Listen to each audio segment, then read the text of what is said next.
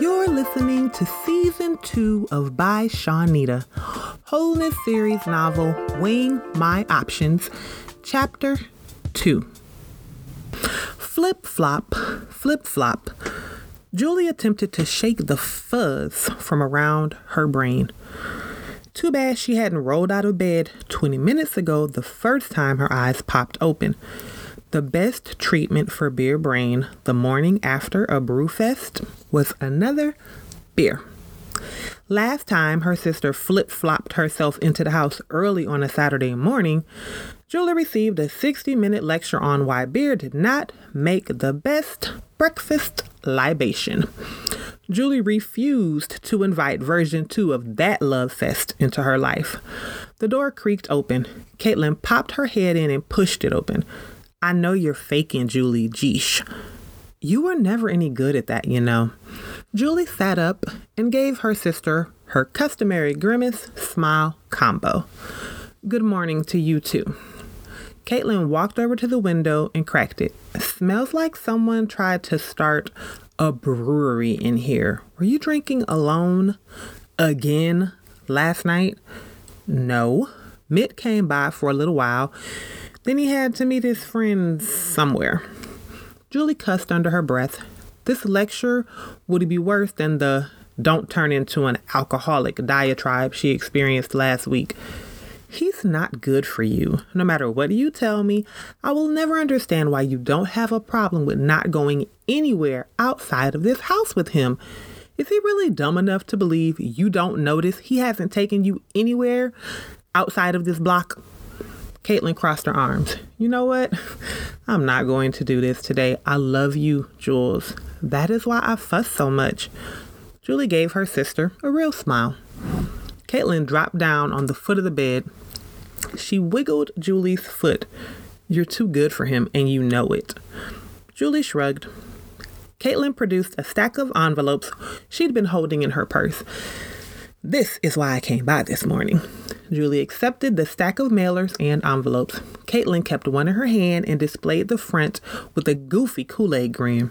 Julie rolled her eyes. She dropped her head. That beer she wanted before had just morphed into a need. You know I don't snoop. Julie picked her head up and gave her sister a stop lying stare. Whatever, I didn't this time. I didn't have to because I received one just like this, and I really think you should go this year. Caitlin handed her the envelope like one of the hosts on an entertainment awards show getting ready to announce the winner. You have to be kidding. My job is boring as hell and will not shut down if you take 24 of the 23,000 paid time off hours you have stored up for when hell freezes over. Caitlin stood up. Come on, Julie. It's like you're boycotting or ashamed of us or something. Dad isn't going to go if you don't. And I don't want, and I want everyone to meet Kendall. I didn't invite them to the wedding because we don't talk to them. Don't make me go alone. What about La Uniqua? She practically begged me to talk you and Dad into coming. If Dad comes, you know Devon is going to tag along. Then the whole family will be there without you. Now you know your weekend will not be right if you're not there.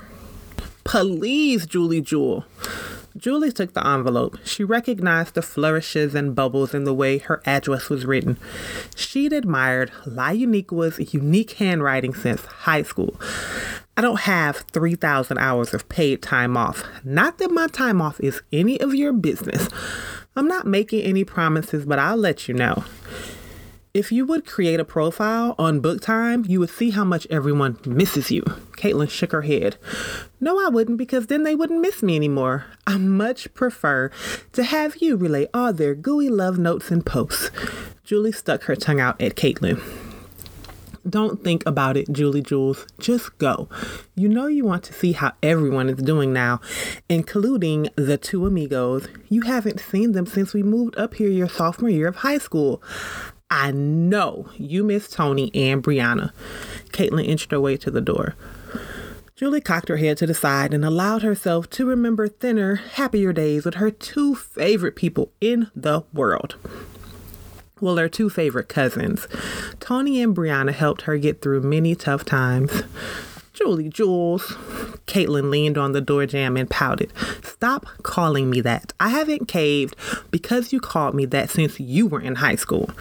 Julie climbed out of her bed. The growl of her stomach propelled her toward the door. I'll make you my famous happy cheese omelet while I help you register online.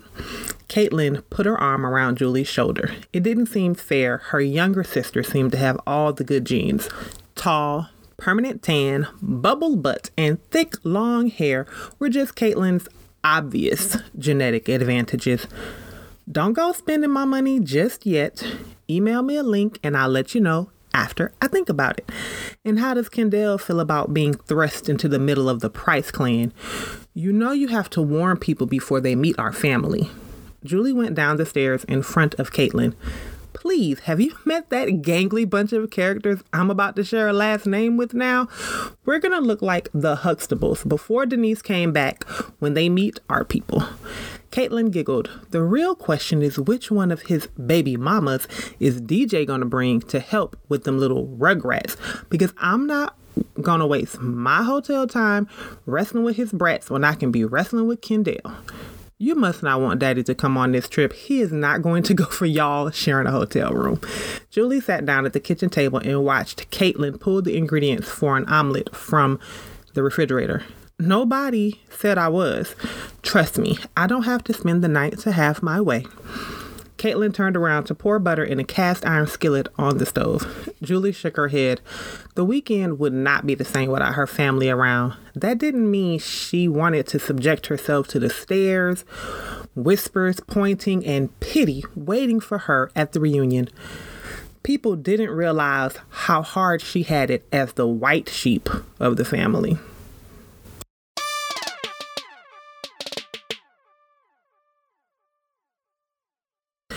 Baby, I'm home.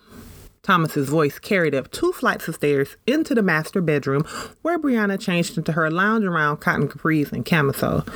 Brianna chuckled to herself as she eased on her slippers, waiting in their spot next to her side of the bed. That man knows he is loud. That man can hear you. Thomas strutted into the room. He gave Brianna a quick peck on the cheek. You really shouldn't walk so soft. A man of your stature is expected to make noise going from one room to the other. Brianna said, You're no clumsy cacophony of noise, so why should I be the bumbling giant? I thought my smoothness was one of the reasons you liked me in high school. Thomas disappeared into the closet. He reappeared in warm up style pants and a North Carolina college t shirt in place of his slacks and polo shirt. You sound like you had a great day at the office. I have dinner warming in the stove. I made quiche and salad in the fridge. Brianna walked toward the door. I did, and you know seeing Toya always brings a smile to my face. I stopped by to check on her since I finished my last appointment early. Nothing in the world lights up my heart like being in the presence of a woman who loves me. Thomas followed Brianna. He paused to pick up an envelope from the stack of mail sitting on the island in the kitchen you haven't accepted Launiqua's friend request on book time yet. She sent me one when she didn't hear from you. Brianna sighed. Not yet. I don't know if I want to, Thomas. My family is so. You've met the prices. Yep, they good people. And I loved one so much, I married her. You know you love your daddy's side of the family just as much as you love your mom's. What is up with you dissing them so much since we moved to North Carolina? Thomas opened the refrigerator, pulled out a large clear bowl of salad. Brianna sighed. I don't speak deep breath, Bree baby. You're gonna have to form actual words for me. Thomas handed the envelope to Brianna. Brianna placed the envelope under her arm. She retrieved the quiche from the oven and placed it between the table setting for her and Thomas on the kitchen table. I do love my family. That doesn't mean I have to be around them or see them all of the time.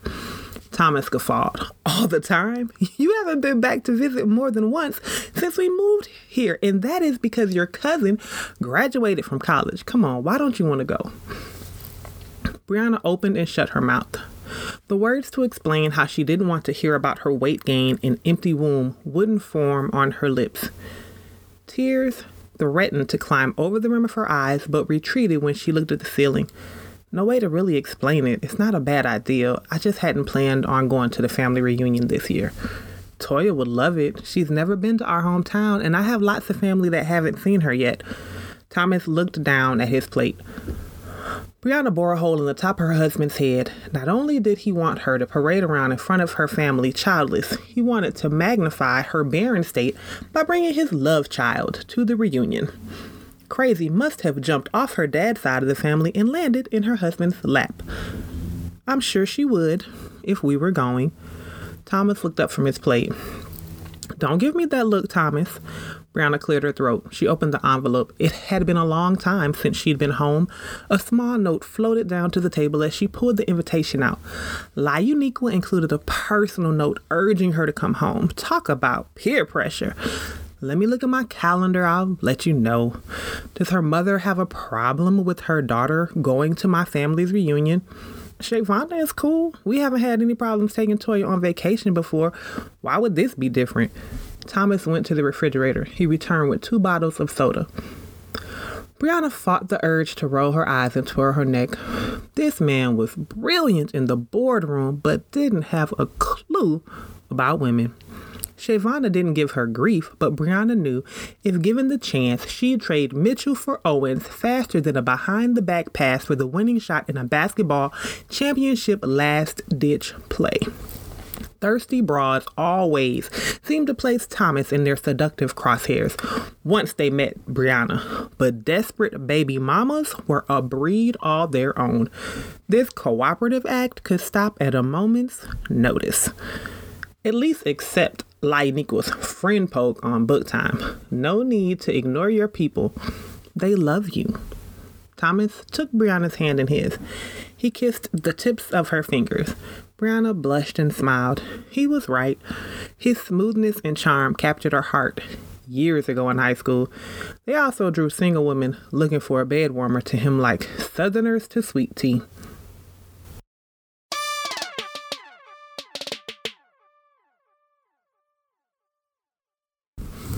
Creak, shoop, plop. A sigh escaped Tony's lips. Her office sat off to the side of the front door. She pushed herself up with a huff and grunt. Most of her bills were on auto payment and email billing, so mail meant sales papers and the occasional thank you card from a happy client. Sweat beads popped up as she stooped over and retrieved everything from the floor circulars from several of her favorite restaurants, and an envelope from Atlanta filled one hand. Her back ached a bit as she stood up. None of the coupons held her interest. She recognized her cousin Laianiqua's flowery handwriting on the envelope from Atlanta. Tony made quick work of the walk back to her office. Her book time desktop notification icon blinked. A friend poke request from Laianiqua popped up on her screen. With two clicks of the mouse pad, she accepted Laianiqua's request. A live chat request popped up on her screen. Tony accepted the request. A picture popped up. A gasp escaped Tony's half open mouth. All through high school, Laianiqua enjoyed her popularity for being a brick house. Now she was more like an industrial park. Hey, Cuzzo, how was North Carolina treating you? Laianiqua's once heart shaped face was a large circle. My business is booming. I'm in a great area and about to find out if I'm getting two great contracts. Life is good. Tony felt a little hypocritical for not turning on her webcam. All that money you making and you can't afford a webcam? Laianiqua chuckled. Just kidding. I'm trying to find out if you were going to make it to the reunion.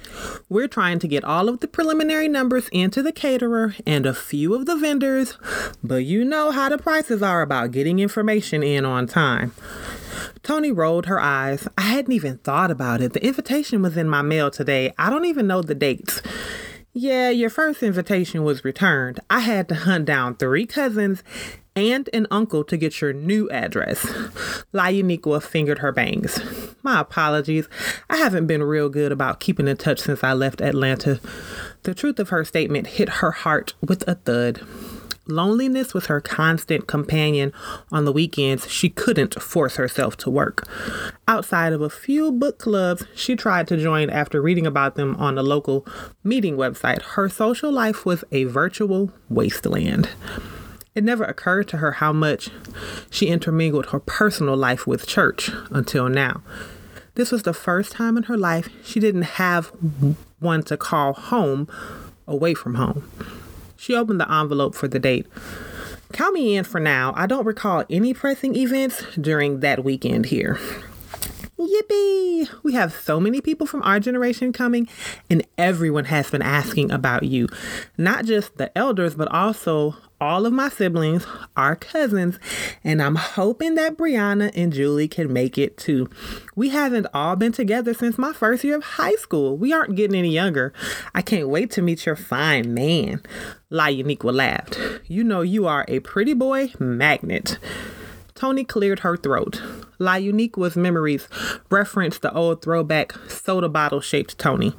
Nowadays, she drained soda bottles, and the only magnet she possessed involved the refrigerator and restaurant coupons. You sure do have an interesting memory bank, La Uniqua. Girl, please. My first kiss was with the super fine little brother of your junior year boyfriend. From what I hear, your fiance made him look like boiled up cafeteria slop. So you must have some sweet faced, hard bodied replacement that made your fiance look like rotten Swiss cheese. La Uniqua picked up what appeared to be a frozen treat cup.